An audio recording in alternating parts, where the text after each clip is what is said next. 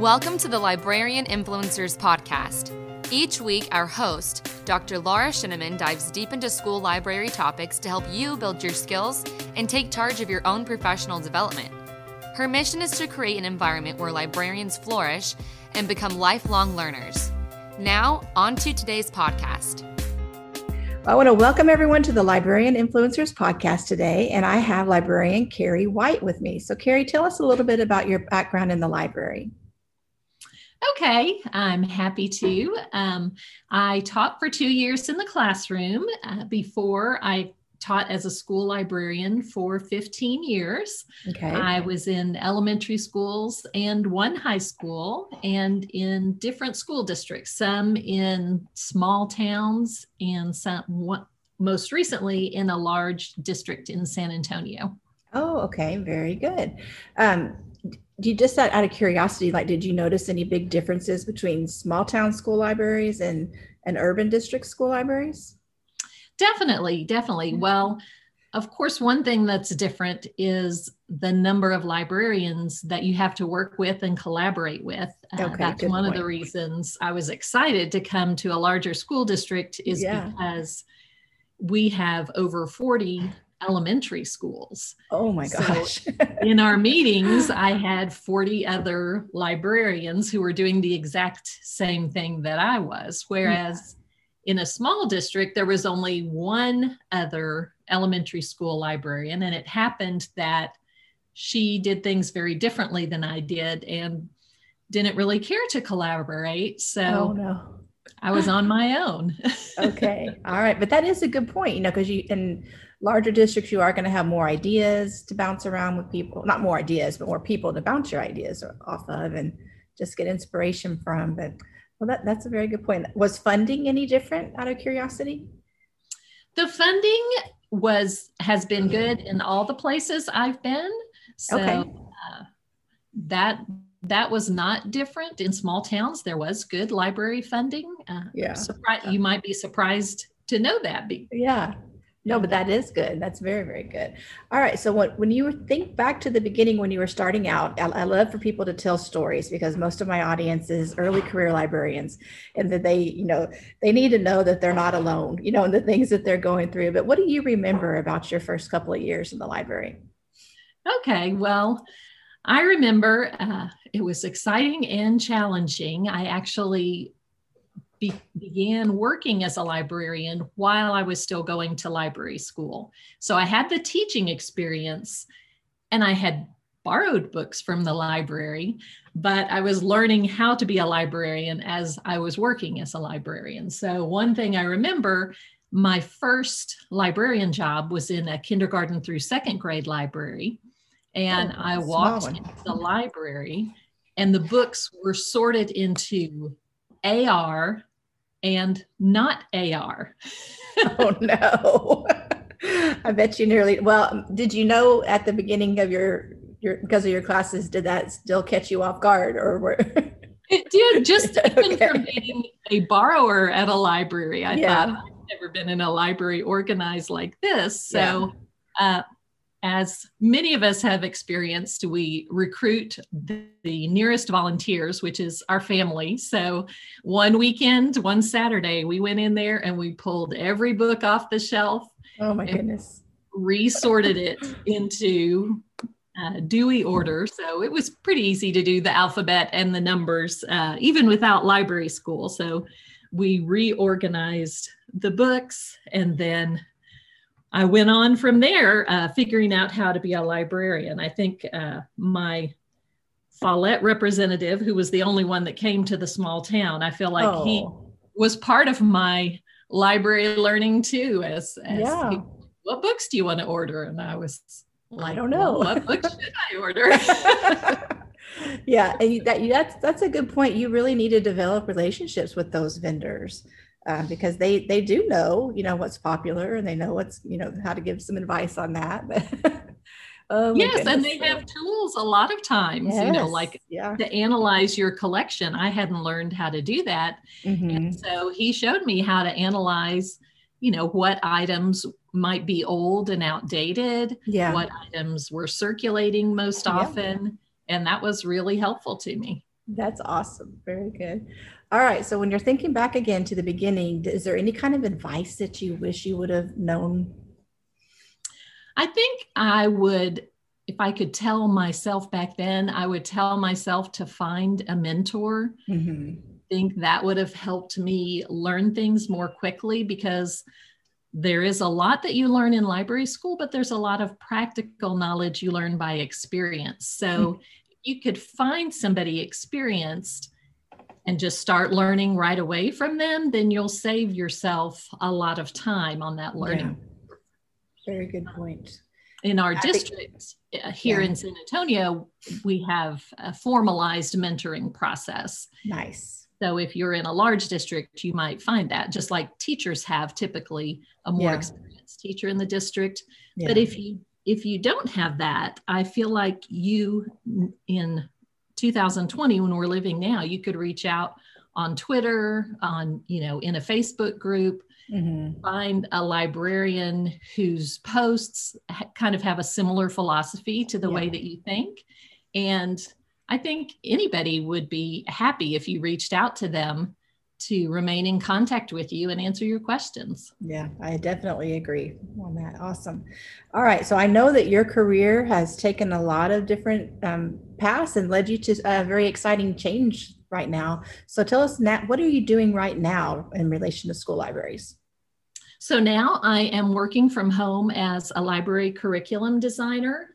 Okay. Um, I am working with Colette J from Mrs. J in the library website, and we are working on developing a librarian curriculum. Ah. Both of us felt like it's kind of odd that when, uh, say, a second grade teacher walks into her classroom, she is handed a curriculum of this is what you're going to teach throughout the year. But mm-hmm. when librarians walk onto the job, then uh, they get blank paper. yeah. yeah, pretty much. You're right. And uh, it's creating your own. So we're working to try to come up with, you know, what would be good lessons to teach for, say, second grade in the okay. library throughout the year. Okay. Now I know that you are from Texas. Where where is she from? She's in Pennsylvania. Okay, so this is not necessarily going to be tied into a state and what what's going on you know with their curriculum so you're looking at this more as like a just a universal kind of pro, uh, design it sounds like. Right right. I'm looking at the perspective from the texas standards and she teaches with common core so mm-hmm. it would it will include both of those. That is awesome. I cannot wait. What are there any projections on when you'll have this ready to roll out uh, possibly next year. We have been working on it for a while, and now, of course, it needs to have more distance learning because oh yeah, the world changed. yeah, so we never. Everything needs to have in-person and online components to it. Awesome, that is fantastic. Looking forward to hearing more about that. All right, so Cari, you've worked in um, several different districts you had mentioned, and you've seen um, librarians in small versus large districts, but what do you see overall is like what what how would you describe the influence that a librarian can have um, in a district? Well, I think uh, a librarian has influence on the campus. Um, one thing that librarians have that's unique is that in, for example, in elementary school, we see children from sometimes pre-K all the way through fifth grade, and we've seen their siblings uh, mm-hmm. uh, grow. So we know some things about the family, we know about the child. So we can say to a student in fourth grade, hey, what's going on? You used to love reading in first grade in Mrs. So and so's class. What's going yeah. on this year? Where the fourth grade teacher gets that student and thinks, huh, this one just doesn't like reading. Yeah. But we know because they used to run into our library as often as they could in first grade. We know they used to love reading. So mm-hmm. something happened. We can connect with them and talk about that. Yeah, that's true. And I hadn't I had not thought about it as long-term influence or long-range influence, but but you're right. This is when we think about the the time that we do spend with kids, um, you know, whichever level you're, you're with, Yeah, and you'll have them for several years. So very good point. All right. So what kind of influence are you working on now, like with, with your current role? Well, um, I created about four years ago, I created the Learning Librarians Facebook group, um, which it, at the time it was just myself and an idea I had reflecting back, like I said, on when I used to be kind of a lone ranger and didn't have anybody to share ideas with. I thought, what if we could connect all of the librarians who are feeling like a lone ranger connect them together so that they just have a group of people to ask questions. Yeah, definitely. So I I created the group and we're over 17,000 now. We have librarians Wow. from all over the world That's outstanding. and um, I I love that project. It's uh, it's now more uh, moderating that group and uh, making sure we're still having respectful conversations with each other, even though many many different viewpoints are represented when you I bet. humans together. But it just amazes me that now, you know, a librarian will ask, My student is looking for a book and it's about a dog and the cover is green and boom, boom, boom, boom, boom. 10 and there's the answer. Yeah. And, and one of them is the one that the student was looking for. Or funny. I have no idea, you know, what to teach next week around this subject. Who has some ideas? And boom, boom, boom, boom, boom. You Mhm. just get many different suggestions. Um, and after four years of content, there's, you know, you could just use the search bar. So, Oh yeah. for example, you know, if you wanted to teach something for Veterans Day, you- you could just put veteran in there and you can see four years worth of suggestions. That's So good. I think a lot of people don't know about that feature of Facebook. Like when, when you're in a group that you can search, or um, is yours a page or a group? I'm not sure which It's one. a group. a group, yeah. That that feature is available. You know, they they just think they need to scroll. I was like, oh no, you'll never. No, you you won't even get through a single day. You know. but exactly. that's great. So the, the makeup of your group, I know you said it's it's international, but what about the grade level ranges? Is it more predominantly like lower grades or a good mix of? What, how would you describe that? It's a good mix of grades. Um, Okay. I mean, elementary through high school, not Okay. really college or academic Right. library, Right. uh, Okay. but elementary, middle school, and high school are represented. And I feel like that's something we also learn from each other that a lot of times I see elementary librarians commenting on display ideas from high school librarians that Ah, they can uh-huh. adapt and and bring a little something different into the Yeah. elementary library. That's awesome. Okay, so that group I know takes a lot of your time. What else do you do to kind of work with librarians? Well, I, I still blog on my Library Learners website. I started that in 2011. And um, I continue with that. And I also write a newsletter for school librarians, the Library Learners Journal. And I try to, I, I send that twice a month and I try to kind of boil down a lot of the good ideas that I've seen so that librarians get something in their inbox that maybe they can just pick out one or two ideas that work Yeah. for them Good. uh, in a world of information and ideas. Oh yeah, I know because there's so so much it can really be overwhelming at times. Very I agree. Okay. Um, so when you when you're thinking about like some main things that librarians should do, what, what would you say are the some of the main core things? Well, I think uh, a couple of things we need to do. One is collaborate with other librarians and with the teachers on our campus. Mhm.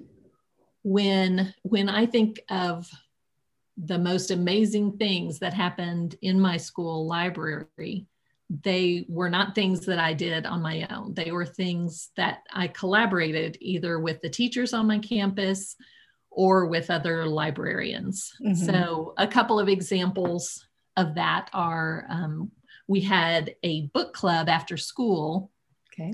that was myself and several fourth and fifth grade teachers. So we all ran that book club together and we read the Bluebonnet books. Okay. over the course of the year, which is our state award list. And we met every single Monday. The students each got paperback copies of books to keep. We met together. We got into small groups to discuss the books. We got to read and share reading with some really enthusiastic readers. We had some Skype visit with visits with authors. Wow. And all of that was possible because there were several of us so we could divide up the work and yeah. each do a little bit but make something really amazing when we all work together nice. so that would if i was doing it myself i could have run a book club by myself but i couldn't have done what five teachers did being mm-hmm. just one person myself mm-hmm. um, another I also think we need to provide opportunities for students to practice collaborating. When uh, I was working in Northeast ISD several years ago, we got to take a field trip to the Google offices in Austin. And we looked at how they worked. And at the end, we were allowed to ask questions. And we asked, what should we be doing with our students to prepare them if they wanted to work at a place like Google when they grow up. And we all expected they would say to spend time coding, to teach the language yeah. of code, but they did not. They said teach them to work together. Oh, interesting. They said that is the skill that they are looking for, and it's very difficult to find. And they said that when they interview potential employees, at the first interview, they give the employee a problem to the potential employee a problem to solve. And then they come back for the second interview and they don't ask the employee what is the solution to the problem. They hmm. ask the employee, How many people did you ask for help? Oh my goodness. Wow. And if the potential employee says nobody, then they say goodbye. Goodbye. Yes. Wow. That's interesting. That's not the employee we want. So yeah. I think that's one of the challenges we face right now is that we can't have children working, you know, elbow to elbow at a table as right. we could a year ago. But I think we need to find ways uh, with, you know, possibly Google Slides or Google Classroom, uh, some kind of digital collaboration so that they do have the experience of working together and problem solving together. Okay. Very good. Very insightful too. Because we, you know, we always talk about being future ready, and our kids need to, um, we need to be aware of that kind of thing so we can help our students um, be able to do that kind of thing. That's awesome. Now, Cari, I know you and I met years ago, actually serving on an awards committee together, um, yeah. and you. So you've been very active in things over the years, but I know that really and truly, library centers has kind of just become your thing you know when mm-hmm. i think think of your name you know i think of library center. So go ahead and tell us a little bit about maybe how that got started and what you've done um, with library centers. Okay. Well that got started again when i started out as a librarian um, I, i'm not sure where i got this idea but i had this idea that this is how library time would go. I would read or teach a lesson, and students would check out books, and then they would all sit quietly and happily and silently reading that they checked out. now, I did have real children at home, so I'm not sure why I thought that was really going to work, but as I can tell by your laughter, and, and I'm laughing at it myself, that that was not a really good plan. Yeah. Um, because you know maybe one or two children in every class do want to sit quietly and read but the rest of them do not. And if you do not give them a direction they will choose their own activities. Um, so i looked around at what teachers were doing in the classroom and saw them using learning centers very successfully. So i thought we could definitely use that in the library. Yeah. and I set up centers, and then students, after they check out books, have their option of several different centers uh, mm-hmm. that they can choose from. So that really transformed my library teaching because the students had a choice, which they often don't in the classroom. True. They are able to move around the library, which again, they may have been sitting at a desk for quite a while, uh, working on desk work in the classroom. Mm-hmm. So they have a chance to move around. They're able to collaborate and work with other students. They're able to talk through as they solve problems, and that helps develop vocabulary. When stakeholders like your principal or you never know who's going to walk through yeah. your library you're kind of the center of the school so it yeah. could be the principal it could be the superintendent uh, you know i've had all kinds of people have walked through and yeah. you want them to see learning going on and library centers i feel like really show students engaged in active learning uh, so i have uh, i use those in elementary school. I also use those when I was a high school librarian because oh, wow. when I was a high school librarian, the mission that my principal gave me is to get the students using the library. Um, in a high school, a library is a, a huge room and a very well expensively equipped room. Yeah. And It's true. It's the it's the largest, best equipped classroom on campus, I believe. But he wanted that library to be used. And so I set up centers so that teachers could send students on passes. And if they finished their schoolwork, they could come into the library and do different activities. They could make a lanyard, a beaded lanyard for their ID card or uh, something like that and that helped students to feel welcome and at home in the library. Okay very good. Yeah because i was i didn't even think about high school because my my background also teaching and library is elementary. Um, so i did you know i naturally thought of centers for that but i that makes sense that you could use it with secondary as well. All right. Um, so if you don't mind tell us a little bit about your book like how it's set up. What would somebody see if they were to open it up and look at it if they're looking for ideas Okay, so the book, uh, part of the book is the philosophy of why you want to have centers. Um, I believe that anything we do as educators, we need to really be invested in why we're doing it because education is hard and it doesn't appear to be getting any easier anytime soon. Mm-hmm. But if you really have that deep seated belief in why you're doing what you're doing, then that helps you to persevere through the obstacles and uh, really get through the tough times because you know it's not just another item you're checking off a list it's it's something that's really going to make a difference for students yeah so um, i talk about why uh, you should use library centers. I talk about logistics, like uh, look around your library and see what you have, because of course, every physical library looks very different um, mm-hmm. as far as do you have tables or chairs or bulletin boards. Uh, so, where would you set up centers? I talk about scheduling and your time um, how will you incorporate centers for myself? I taught my lesson or mini lesson, depending on how much time I had. Then the students checked out books and then they had their choice of centers. Okay. But other people like to have more control. So they have the students stay at the tables after the lesson and one of the tables is the checkout center. So they have only students from one table at a time go look for yeah, books. That makes sense. So there are a lot of different ways to do that. And I discuss that and discuss, you know, this and you it depends on what students you have and what your campus expectations are. Some campuses require maybe more control and some maybe more freedom and choice is appropriate. Mm-hmm good point about what would what your admin, administrator expects to see. Um, right. Very, very good point. All right.